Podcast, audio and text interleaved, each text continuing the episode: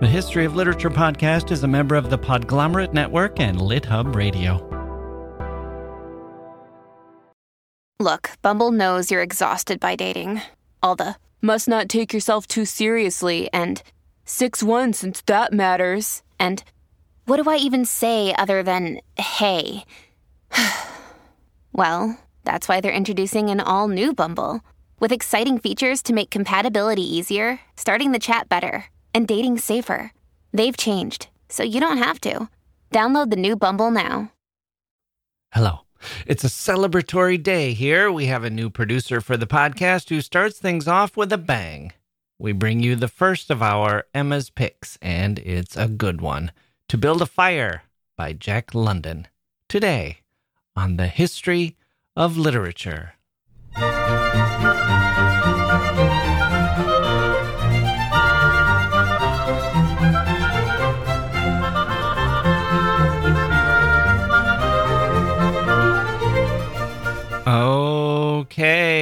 Here we go. Welcome to the podcast. I'm Jacke Wilson. Jack London. He is a popular writer, always has been. He's in that category of people who wrote for the masses in their lifetime, who made it onto a lot of shelves, and from there onto a lot of reading lists and into a lot of anthologies. And he's been taught and read ever since. And no story more than this one To Build a Fire. Does it hold up for grown-ups and literature lovers? People like me and you, Jacke Wilson, and whatever your name is. I'm just kidding. I'm happy to call you my friend. And if you're listening in a car with your friend or your spouse or a relative or something, I will call you friend one and friend two.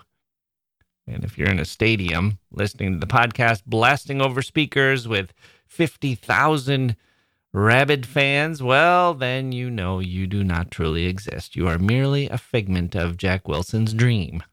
A dream he once had, or I guess is having right now.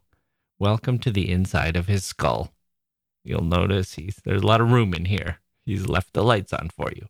Okay, speaking of names, was Jack London his real name, or was it something like Giacomo Londra or Herman Ludnitsky? It was not his real name. His real name was John Griffith Chaney, actually. He lived for just 40 years, unfortunately, or should I say, unforty-one-atly. He died from some extremely poor health. He was who's writing this stuff?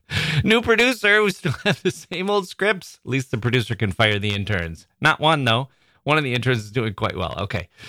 He Jack London was sick quite a bit. Now, when someone like Jacke Wilson is sick, we say, oh, he got a runny nose after picking up his kids at preschool or he has a bit of a cough. When someone like Jack London is sick, the biographers note, well, this was the period when he contracted scurvy in the Klondike.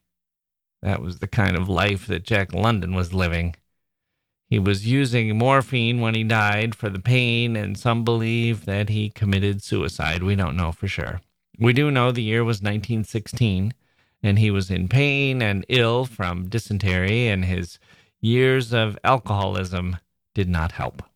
We haven't done a full episode on Jack London, though I do talk about him in a couple of previous shows, I think. The one on John Steinbeck, which is currently unavailable, and the one on Writers at Work London was a great one for working. Not some office job for our man, Jack L. He worked at a cannery, which he hated. Who wouldn't? It was 12 to 18 hours a day.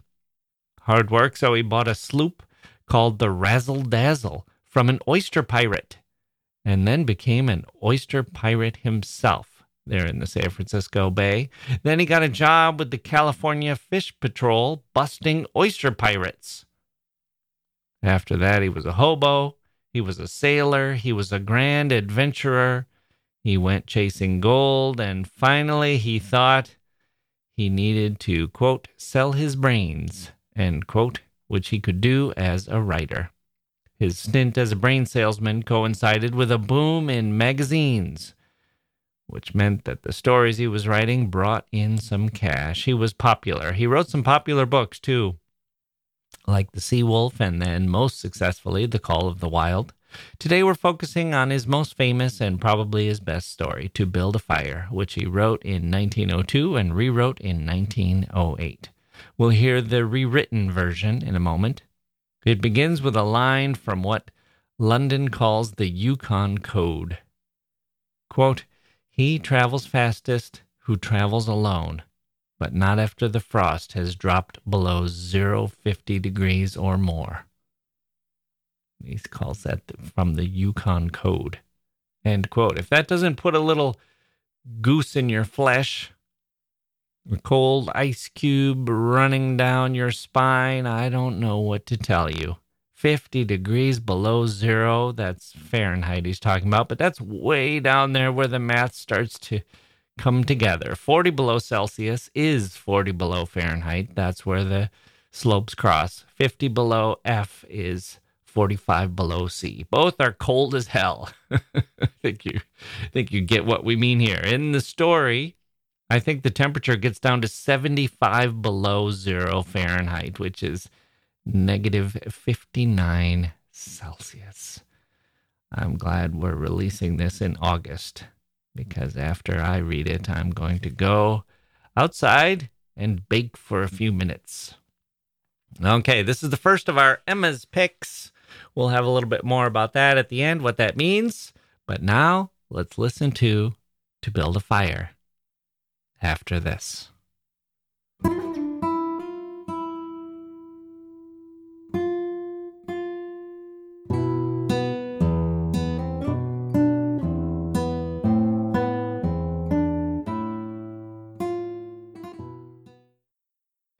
Grown-ups, the Cat in the Hat cast is a new podcast from Wondery, perfect for the whole family.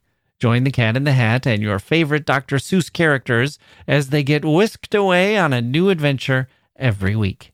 Fish dreams of creating his very own polite and quiet podcast. That is, until he gets a surprise visit to his Fishbowl podcast studio from the Cat in the Hat himself. And it becomes very clear that the cat has other plans for the podcast, and those plans are the opposite of quiet. The cat may be disruptive, but it turns out he's also a great help to get fish out of all kinds of predicaments. Bursting with music, silliness, and rhymes, the Cat in the Hat cast encourages us all to find fun that is funny in every episode. Sing along to new favorite songs, try your luck at Titanic tongue twisters, have some fun with wondrous wordplay, and most importantly, Bring your family along for all of the adventures in the Cat in the Hat cast.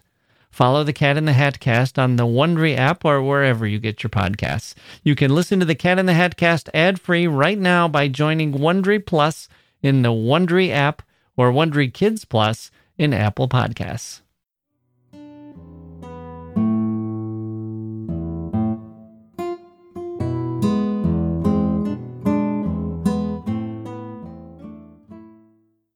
Build a Fire by Jack London. Day had broken cold and gray, exceedingly cold and gray, when the man turned aside from the main Yukon Trail and climbed the high earth bank, where a dim and little traveled trail led eastward through the fat spruce timberland. It was a steep bank, and he paused for breath at the top, excusing the act to himself by looking at his watch. It was nine o'clock. There was no sun nor hint of sun, though there was not a cloud in the sky. It was a clear day, and yet there seemed an intangible pall over the face of things, a subtle gloom that made the day dark, and that was due to the absence of sun. This fact did not worry the man. He was used to the lack of sun. It had been days since he had seen the sun, and he knew that a few more days must pass before that cheerful orb, due south, would just peep above the skyline and dip immediately from view. The man flung a look back along the way he had come. The Yukon lay a mile wide and hidden under three feet of ice. On top of this ice were as many feet of snow. It was all pure white, rolling in gentle undulations where the ice jams of the freeze up had formed north and south, as far as his eye could see, it was unbroken white, save for a dark hairline that curved and twisted from around the spruce covered island to the south, and that curved and twisted away into the north, where it disappeared behind another spruce covered island. This dark hairline was the trail, the main trail that led south 500 miles to the Chilkoot Pass, Dyea, and salt water. and that led north 70 miles to Dawson, and still on to the north a thousand miles to Nulato, and finally to St. Michael on Bering Sea, a thousand miles and half a thousand more. But all this, the mysterious, far reaching hairline trail, the absence of sun from the sky, the tremendous cold, and the strangeness and weirdness of it all, made no impression on the man. It was not because he was long used to it. He was a newcomer in the land, a Chechaquo, and this was his first winter. The trouble with him was that he was without imagination. He was quick and alert in the things of life, but only in the things, and not in the significances. Fifty degrees below zero meant eighty odd degrees of frost. Such fact impressed him as being cold and uncomfortable, and that was all. It did not lead him to meditate upon his frailty as a creature of temperature, and upon man's frailty in general, able only to live within certain narrow limits of heat and cold, and from there on it did not lead him to the conjectural field of immortality and man's place in the universe. Fifty degrees below zero stood for a bite of frost that hurt, and that must be guarded against by the use of mittens, ear flaps, warm moccasins, and thick socks.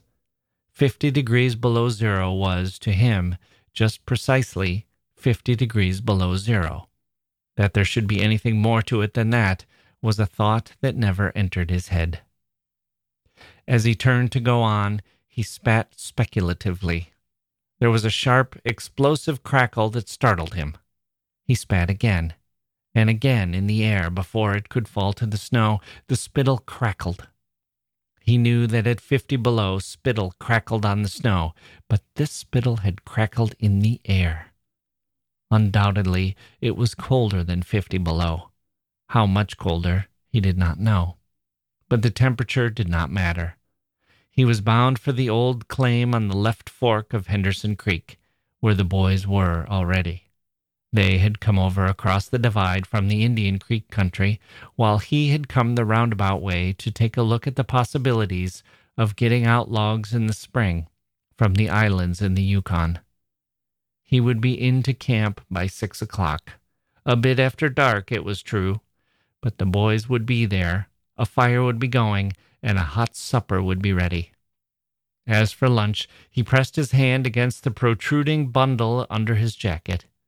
It was also under his shirt, wrapped up in a handkerchief and lying against the naked skin. It was the only way to keep the biscuits from freezing. He smiled agreeably to himself as he thought of those biscuits, each cut open and sopped in bacon grease, and each enclosing a generous slice of fried bacon. He plunged in among the big spruce trees. The trail was faint. A foot of snow had fallen since the last sled had passed over, and he was glad he was without a sled, traveling light. In fact, he carried nothing but the lunch wrapped in the handkerchief. He was surprised, however, at the cold. It certainly was cold, he concluded, as he rubbed his numbed nose and cheekbones with his mittened hand. He was a warm whiskered man, but the hair on his face did not protect the high cheekbones and the eager nose that thrust itself aggressively into the frosty air. At the man's heels trotted a dog, a big native husky, the proper wolf dog, gray coated and without any visible or temperamental difference from its brother, the wild wolf. The animal was depressed by the tremendous cold. It knew that it was no time for traveling. Its instinct told it a truer tale than was told to the man by the man's judgment. In reality, it was not merely colder than 50 below zero, it was colder than 60 below, then 70 below. It was 75 below zero. Since the freezing point is 32 above zero, it meant that 107 degrees of frost obtained. The dog did not know anything about thermometers. Possibly in its brain there was no sharp consciousness of a condition of very cold, such as was in the man's brain. But the brute had its instinct. It experienced a vague but menacing apprehension that subdued it and made it slink along at the man's heels, and that made it question eagerly every unwanted movement of the man, as if expecting him to go into camp or to seek shelter somewhere and build a fire. The dog had learned fire, and it wanted fire, or else to burrow under the snow and cuddle its warmth away from the air. The frozen moisture of its breathing had settled on its fur in a fine powder of frost, and especially were its jowls, muzzle, and eyelashes whitened by its crystalled breath. The man's red beard and mustache were likewise frosted, but more solidly, the deposit taking the form of ice and increasing with every warm, moist breath he exhaled. Also, the man was chewing tobacco, and the muzzle of ice held his lips so rigidly that he was unable to clear his chin when he expelled the juice. The result was that a crystal beard of the color and solidity of amber was increasing its length on his chin. If he fell down, it would shatter itself, like glass, into brittle fragments but he did not mind the appendage. It was the penalty all tobacco chewers paid in that country, and he had been out before in two cold snaps. They had not been so cold as this, he knew, but by the spirit thermometer at 60 mile, he knew they had been registered at 50 below and at 55. He held on through the level stretch of woods for several miles and dropped down a bank to the frozen bed of a small stream. This was Henderson Creek, and he knew he was 10 miles from the forks. He looked at his watch. It was 10 o'clock. He was making four miles an hour, and he calculated that he would arrive at the forks at half past 12. He decided to celebrate that event by eating his lunch there. The dog dropped in again at his heels with a tail drooping discouragement as the man swung along the creek bed. The furrow of the old sled trail was plainly visible, but a dozen inches of snow covered the marks of the last runners. In a month, no man had come up or down that silent creek. The man held steadily on. He was not much given to thinking, and just then, particularly, he had nothing to think about save that he would eat lunch at the Forks and that at six o'clock he would be in camp with the boys. There was nobody to talk to, and had there been, speech would have been impossible because of the ice muzzle on his mouth. So he continued monotonously to chew tobacco and to increase the length of his amber beard. Once in a while, the thought reiterated itself that it was very cold and that he had never experienced such cold. As he walked along, he rubbed his cheekbones and nose with the back of his mittened hand. He did this automatically, now and again changing hands. But rub as he would, the instant he stopped, his cheekbones went numb, and the following instant, the end of his nose went numb. He was sure to frost his cheeks. He knew that, and experienced a pang of regret that he had not devised a nose strap of the sort Bud wore in cold snaps. Such a strap passed across the cheeks as well and saved them. But it didn't matter much, after all. What were frosted cheeks? A bit painful, that was all. They were never serious.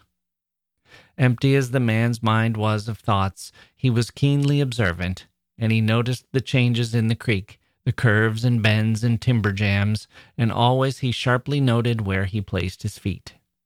Once, coming around a bend, he shied abruptly, like a startled horse, curved away from the place where he had been walking, and retreated several paces back along the trail.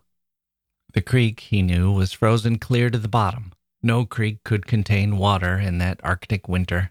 But he knew also that there were springs that bubbled out from the hillsides and ran along under the snow and on top the ice of the creek. He knew that the coldest snaps never froze these springs, and he knew likewise their danger. They were traps. They hid pools of water under the snow that might be three inches deep or three feet. Sometimes a skin of ice half an inch thick covered them, and in turn was covered by the snow.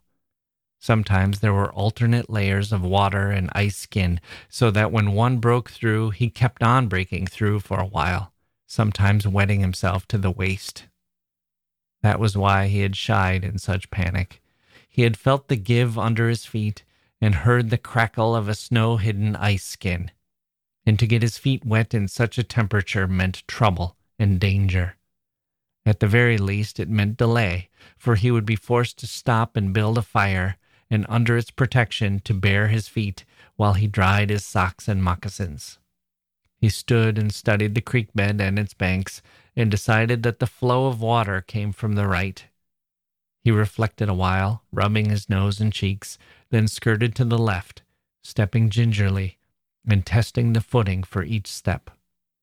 Once clear of the danger, he took a fresh chew of tobacco and swung along at his four mile gait. In the course of the next two hours, he came upon several similar traps. Usually, the snow above the hidden pools had a sunken, candied appearance that advertised the danger. Once again, however, he had a close call, and once, suspecting danger, he compelled the dog to go on in front. The dog did not want to go. It hung back until the man shoved it forward, and then it went quickly across the white, unbroken surface. Suddenly it broke through, floundered to one side, and got away to firmer footing. It had wet its forefeet and legs, and almost immediately the water that clung to it turned to ice. It made quick efforts to lick the ice off its legs, then dropped down in the snow and began to bite out the ice that had formed between the toes. This was a matter of instinct. To permit the ice to remain would mean sore feet. It did not know this. It merely obeyed the mysterious prompting that arose from the deep crypts of its being. But the man knew, having achieved a judgment on the subject, and he removed the mitten from his right hand and helped tear out the ice particles. He did not expose his fingers more than a minute, and was astonished at the swift numbness that smote them. It certainly was cold. He pulled on the mitten hastily and beat the hand savagely across his chest. At twelve o'clock, the day was at its brightest, yet the sun was too far south on its winter journey to clear the horizon. The bulge of the earth intervened between it and Henderson Creek, where the man walked under a clear sky at noon and cast no shadow. At half past twelve, to the minute, he arrived at the forks of the creek. He was pleased at the speed he had made. If he kept it up, he would certainly be with the boys by six. He unbuttoned his jacket and shirt and drew forth his lunch. The action consumed no more than a quarter of a minute, yet in that brief moment the numbness laid hold of the exposed fingers. He did not put the mitten on, but instead struck the fingers a dozen sharp smashes against his leg. Then he sat down on a snow covered log to eat. The sting that followed upon the striking of his fingers against his leg ceased so quickly that he was startled. He had had no chance to take a bite of biscuit. He struck the fingers repeatedly and returned them to the mitten, bearing the other hand for the purpose of eating. He tried to take a mouthful, but the ice muzzle prevented. He had forgotten to build a fire and thaw out. He chuckled at his foolishness, and as he chuckled, he noted the numbness creeping into the exposed fingers. Also, he noted that the stinging which had first come to his toes when he sat down was already passing away. He wondered whether the toes were warm or numbed. He moved them inside the moccasins and decided that they were numbed. He pulled the mitten on hurriedly and stood up. He was a bit frightened. He stamped up and down until the stinging returned into the feet. It certainly was cold, was his thought. That man from Sulphur Creek had spoken the truth when telling how cold it sometimes got in the country. And he had laughed at him at the time. That showed one must not be too sure of things. There was no mistake about it. It was cold. He strode up and down, stamping his feet and threshing his arms until reassured by the returning warmth. Then he got out matches and proceeded to make a fire. From the undergrowth, where high water of the previous spring had lodged a supply of seasoned twigs, he got his firewood. Working carefully from a small beginning, he soon had a roaring fire, over which he thawed the ice from his face, and in the protection of which he ate his biscuits. For the moment, the cold of space was outwitted. The dog took satisfaction in the fire, stretching out close enough for warmth and far enough away to escape being singed. When the man had finished, he filled his pipe and took his comfortable time over a smoke. Then he pulled on his mittens, settled the ear flaps of his cap firmly about his ears, and took the creek trail up the left fork. The dog was disappointed and yearned back toward the fire. This man did not know cold. Possibly all the generations of his ancestry had been ignorant of cold, of real cold, of cold 107 degrees below freezing point. But the dog knew. All its ancestry knew, and it had inherited the knowledge. And it knew that it was not good to walk abroad in such fearful cold. It was the time to lie snug in a hole in the snow and wait for a curtain of cloud to be drawn across the face of outer space whence this cold came. On the other hand, there was keen intimacy between the dog and the man. The one was the toil slave of the other, and the only caresses it had ever received were the caresses of the whiplash and of harsh and menacing throat sounds that threatened the whiplash. So the dog made no effort to communicate its apprehension to the man. It was not concerned in the welfare of the man. It was for its own sake that it yearned back toward the fire. But the man whistled and spoke to it with the sound of whiplashes, and the dog swung in at the man's heels and followed after. The man took a chew of tobacco and proceeded to start a new amber beard. Also, his moist breath quickly powdered with white his mustache, eyebrows, and lashes. There did not seem to be so many springs on the left fork of the Henderson, and for half an hour the man saw no signs of any. And then it happened. At a place where there were no signs, where the soft, unbroken snow seemed to advertise solidity beneath, the man broke through. It was not deep. He wetted himself halfway to the knees before he floundered out to the firm crust. He was angry and cursed his luck aloud. He had hoped to get into camp with the boys at six o'clock, and this would delay him an hour, for he would have to build a fire and dry out his footgear. This was imperative at that low temperature. He knew that much, and he turned aside to the bank, which he climbed. On top, Tangled in the underbrush about the trunks and several small spruce trees was a high water deposit of dry firewood, sticks and twigs principally, but also larger portions of seasoned branches and fine, dry, last year's grasses. He threw down several large pieces on top of the snow. This served for a foundation and prevented the young flame from drowning itself in the snow it otherwise would melt. The flame he got by touching a match to a small shred of birch bark that he took from his pocket. This burned even more readily than paper. Placing it on the foundation, he fed the young flame with wisps of dry grass and with the tiniest dry twigs. He worked slowly and carefully, keenly aware of his danger. Gradually, as the flame grew stronger, he increased the size of the twigs with which he fed it.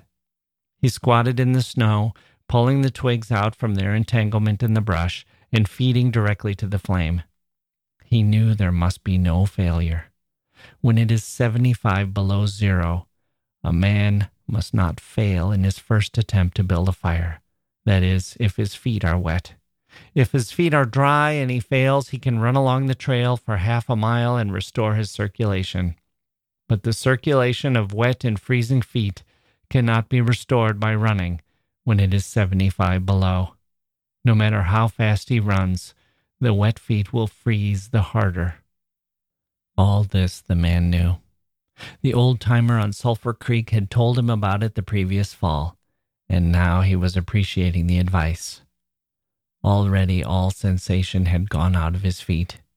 To build the fire, he had been forced to remove his mittens, and the fingers had quickly gone numb. His pace of four miles an hour had kept his heart pumping blood to the surface of his body and to all the extremities. But the instant he stopped, the action of the pump eased down. The cold of space smote the unprotected tip of the planet, and he, being on that unprotected tip, received the full force of the blow.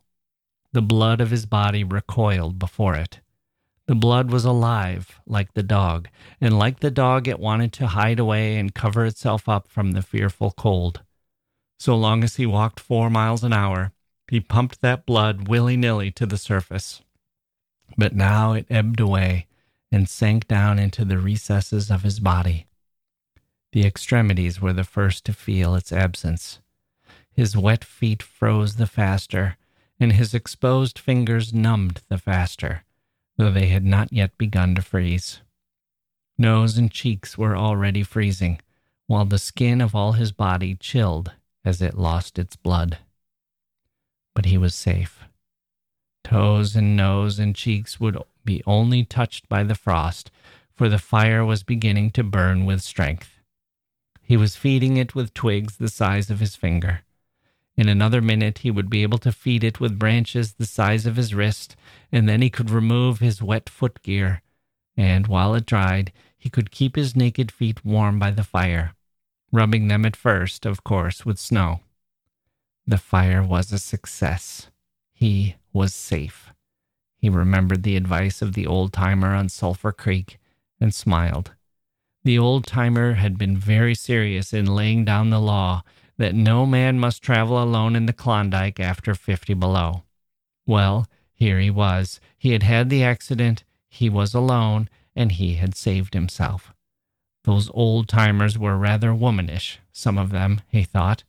All a man had to do was to keep his head, and he was all right. Any man who was a man could travel alone. But it was surprising the rapidity with which his cheeks and nose were freezing and he had not thought his fingers could go lifeless in so short a time. Lifeless they were, for he could scarcely make them move together to grip a twig, and they seemed remote from his body and from him. When he touched a twig, he had to look and see whether or not he had hold of it. The wires were pretty well down between him and his finger ends, all of which counted for little there was the fire, snapping and crackling and promising life with every dancing flame. He started to untie his moccasins. They were coated with ice. The thick German socks were like sheaths of iron halfway to the knees, and the moccasin strings were like rods of steel, all twisted and knotted as by some conflagration. For a moment he tugged with his numbed fingers, then, realizing the folly of it, he drew his sheath knife. But before he could cut the strings, it happened. Let's pause there for our last break, then return with the second half of To Build a Fire.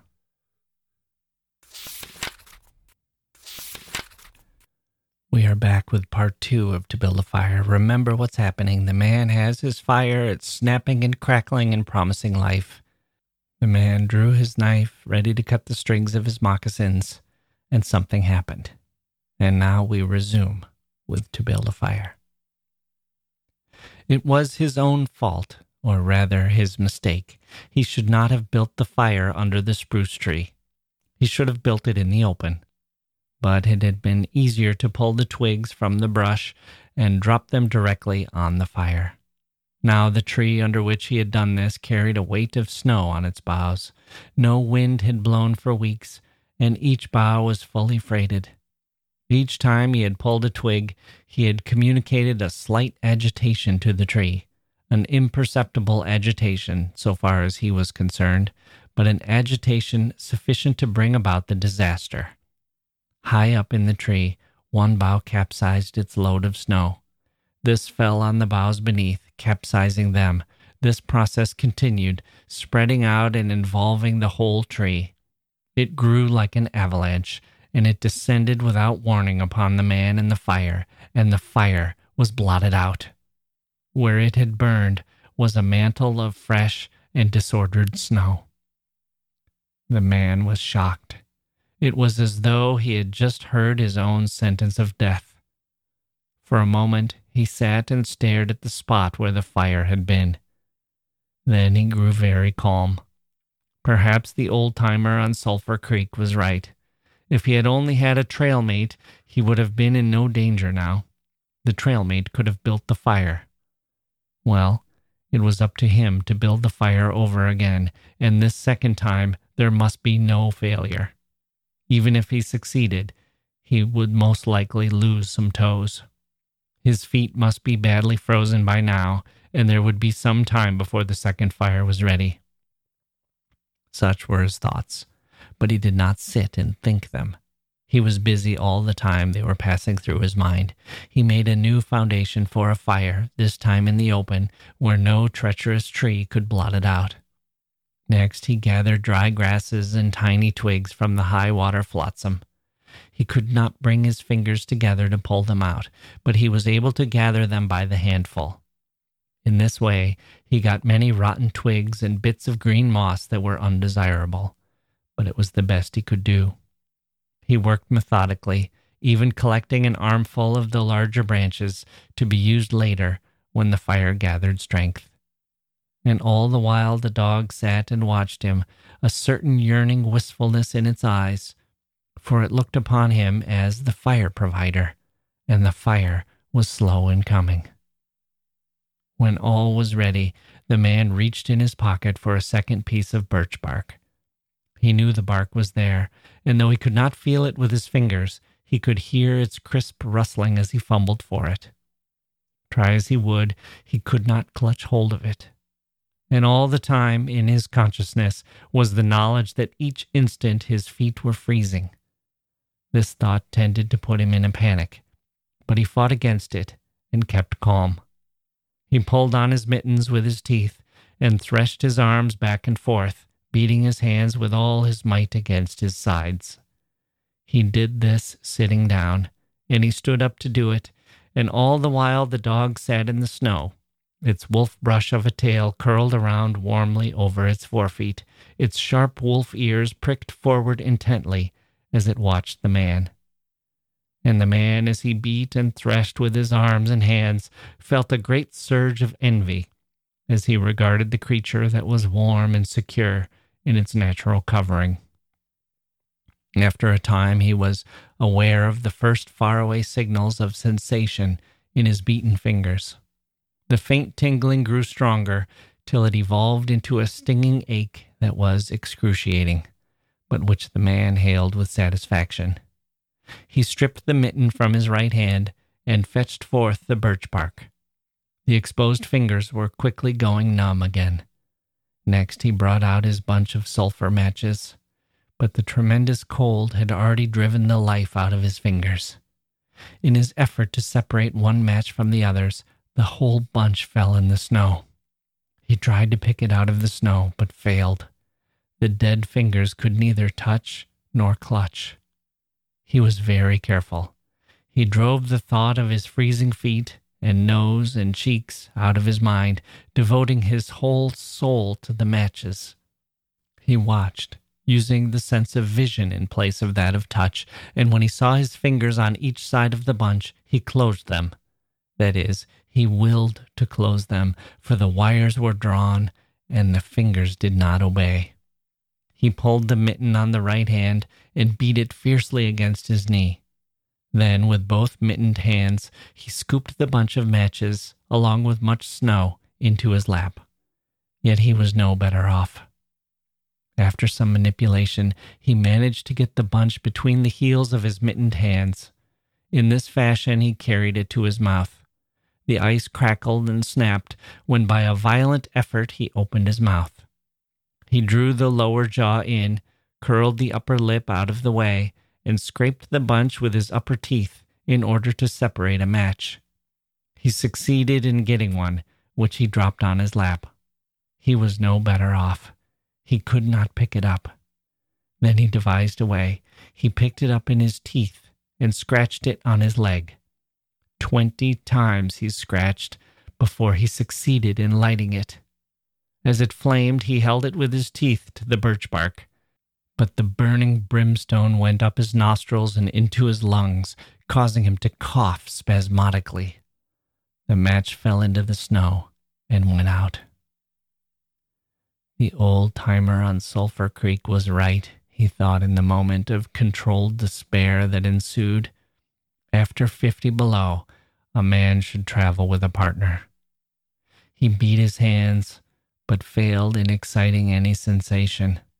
Suddenly, he bared both hands, removing the mittens with his teeth. He caught the whole bunch between the heels of his hands. His arm muscles, not being frozen, enabled him to press the hand heels tightly against the matches. Then he scratched the bunch along his leg. It flared into flame, 70 sulfur matches at once. There was no wind to blow them out. He kept his head to one side to escape the strangling fumes and held the blazing bunch to the birch bark. As he so held it, he became aware of sensation in his hand. His flesh was burning. He could smell it. Deep down below the surface, he could feel it. The sensation developed into pain that grew acute, and still he endured it, holding the flame of the matches clumsily to the bark that would not light readily because his own burning hands were in the way, absorbing most of the flame. At last, when he could endure no more, he jerked his hands apart. The blazing matches fell sizzling into the snow but the birch bark was alight. He began laying dry grasses and the tiniest twigs on the flame.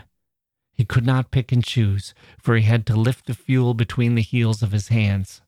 Small pieces of rotten wood and green moss clung to the twigs, and he bit them off as well as he could with his teeth. He cherished the flame carefully and awkwardly. It meant life, and it must not perish.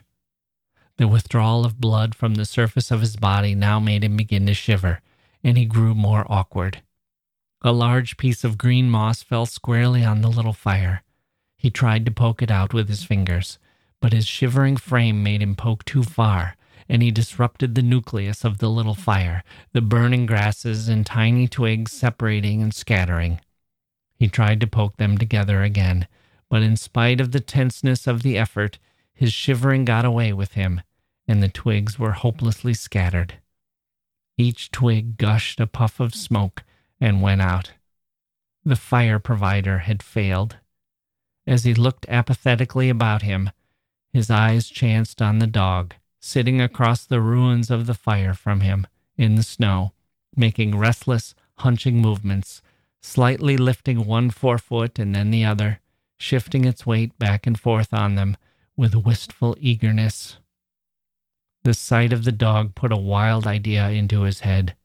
He remembered the tale of the man caught in a blizzard who killed a steer and crawled inside the carcass and so was saved. He would kill the dog and bury his hands in the warm body until the numbness went out of them. Then he could build another fire. He spoke to the dog, calling it to him, but in his voice was a strange note of fear that frightened the animal, who had never known the man to speak in such a way before. Something was the matter, and its suspicious nature sensed danger. It knew not what danger, but somewhere, somehow in its brain, arose an apprehension of the man. It flattened its ears down at the sound of the man's voice, and its restless, hunching movements and the liftings and shiftings of its forefeet became more pronounced but it would not come to the man. He got on his hands and knees and crawled toward the dog. This unusual posture again excited suspicion, and the animal sidled mincingly away. The man sat up in the snow for a moment and struggled for calmness. Then he pulled on his mittens by means of his teeth and got upon his feet. He glanced down at first in order to assure himself that he was really standing up, for the absence of sensation in his feet left him unrelated to the earth. His erect position in itself started to drive the webs of suspicion from the dog's mind, and when he spoke peremptorily, with the sound of whiplashes in his voice, the dog rendered its customary allegiance and came to him. As it came within reaching distance, the man lost his control. His arms flashed out to the dog, and he experienced genuine surprise when he discovered that his hands could not clutch. that there was neither bend nor feeling in the fingers. He had forgotten for the moment that they were frozen and that they were freezing more and more. All this happened quickly, and before the animal could get away, he encircled its body with his arms. He sat down in the snow, and in this fashion held the dog while it snarled and whined and struggled. But it was all he could do hold its body encircled in his arms and sit there. He realized that he could not kill the dog. There was no way to do it. With his helpless hands, he could neither draw nor hold his sheath knife nor throttle the animal. He released it, and it plunged wildly away, with tail between its legs and still snarling. It halted forty feet away and surveyed him curiously, with ears sharply pricked forward. The man looked down at his hands in order to locate them, and found them hanging on the ends of his arms. It struck him as curious that one should have to use his eyes in order to find out where his hands were. He began threshing his arms back and forth, beating the mittened hands against his sides. He did this for five minutes violently, and his heart pumped enough blood up to the surface to put a stop to his shivering. But no sensation was aroused in the hands. He had an impression that they hung like weights on the ends of his arms, but when he tried to run the impression down, he could not find it. A certain fear of death, dull and oppressive, came to him. This fear quickly became poignant as he realized that it was no longer a mere matter of freezing his fingers and toes or of losing his hands and feet, but that it was a matter of life and death with the chances against him. This threw him into a panic, and he turned and ran up the creek bed along the old, dim trail. The dog joined in behind and kept up with him. He ran blindly, without intention, in fear such as he had never known in his life. Slowly, as he plowed and floundered through the snow, he began to see things again the banks of the creek, the old timber jams, the leafless aspens, and the sky. The running made him feel better. He did not shiver. Maybe if he ran on, his feet would thaw out, and anyway, if he ran far enough, he would reach camp and the boys. Without doubt, he would lose some fingers and toes and some of his face, but the boys would take care of him and save the rest of him when he got there. And at the same time, there was another thought in his mind that said he would never get to the camp and the boys, that it was too many miles away, that the freezing had too great a start on him, and that he would soon be stiff and dead. This thought he kept in the background and refused to consider. Sometimes it pushed itself forward and demanded to be heard, but he thrust it back and strove to think of other things. It struck him as curious that he could run at all on feet so frozen that he could not feel them when they struck the earth and took the weight of his body. He seemed to himself to skim along above the surface and to have no connection with the earth. Somewhere he had once seen a winged Mercury, and he wondered if Mercury felt as he felt when skimming over the earth. His theory of running until he reached camp and the boys had one flaw in it. He lacked the endurance. Several times he stumbled, and finally he tottered, crumpled up, and fell. When he tried to rise, he failed. He must sit and rest, he decided, and next time he would merely walk and keep on going. As he sat and regained his breath, he noted that he was feeling quite warm and comfortable. He was not shivering, and it even seemed that a warm glow had come to his chest and trunk. And yet, when he touched his nose or cheeks, there was no sensation. Running would not thaw them out, nor would it thaw out his hands and feet. Then the thought came to him that the frozen portions of his body must be extending. He tried to keep this thought down, to forget it, to think of something else. He was aware of the panicky feeling that it caused, and he was afraid of the panic. But the thought asserted itself and persisted until it produced a vision of his body totally frozen. This was too much, and he made another wild run along the trail. Once he slowed down to a walk, but the thought of the freezing extending itself made him run again and all the time the dog ran with him at his heels. When he fell down a second time, it curled its tail over its forefeet and sat in front of him, facing him curiously eager and intent. The warmth and security of the animal angered him, and he cursed it till it flattened down its ears appeasingly. This time the shivering came more quickly upon the man. He was losing in his battle with the frost. It was creeping into his body from all sides. The thought of it drove him on, but he ran no more than a hundred feet when he staggered and pitched headlong. It was his last panic. When he had recovered his breath and control, he sat up and entertained in his mind the conception of meeting death with dignity. However, the conception did not come to him in such terms. His idea of it was that he had been making a fool of himself, running around like a chicken with its head cut off. Such was the simile that occurred to him. Well, he was bound to freeze anyway, and he might as well take it decently. With this newfound peace of mind came the first glimmerings of drowsiness. A good idea, he thought, to sleep off to death. It was like taking an anesthetic. Freezing was not so bad as people thought. There were lots worse ways to die. He pictured the boys finding his body next day.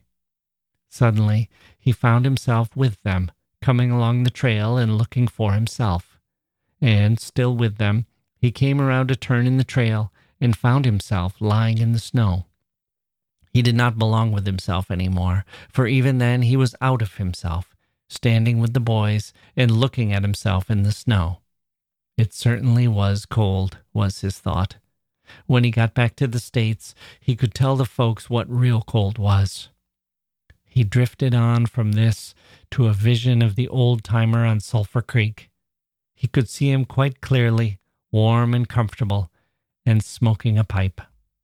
You were right, old hoss.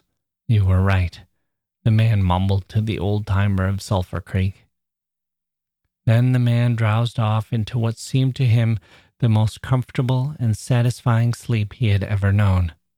The dog sat facing him and waiting. The brief day drew to a close in a long, slow twilight.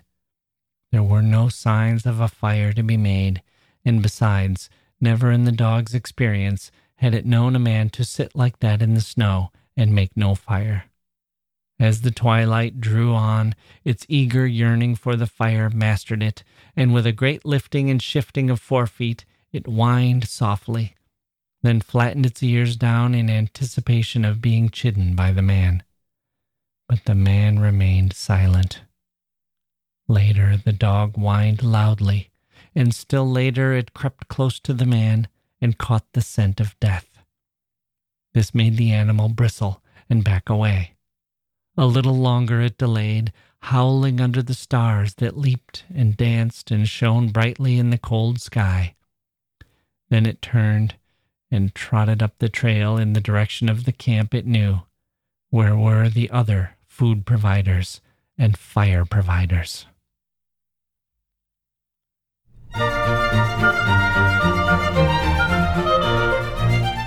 Oh, Okay, there we go. Jack London in a nutshell, in one story. His view of individualism of man versus nature, his love of animals, his sense of drama as a single person, a person with no name, with no real backstory other than this visit to the guy at Sulphur Creek, the old hoss.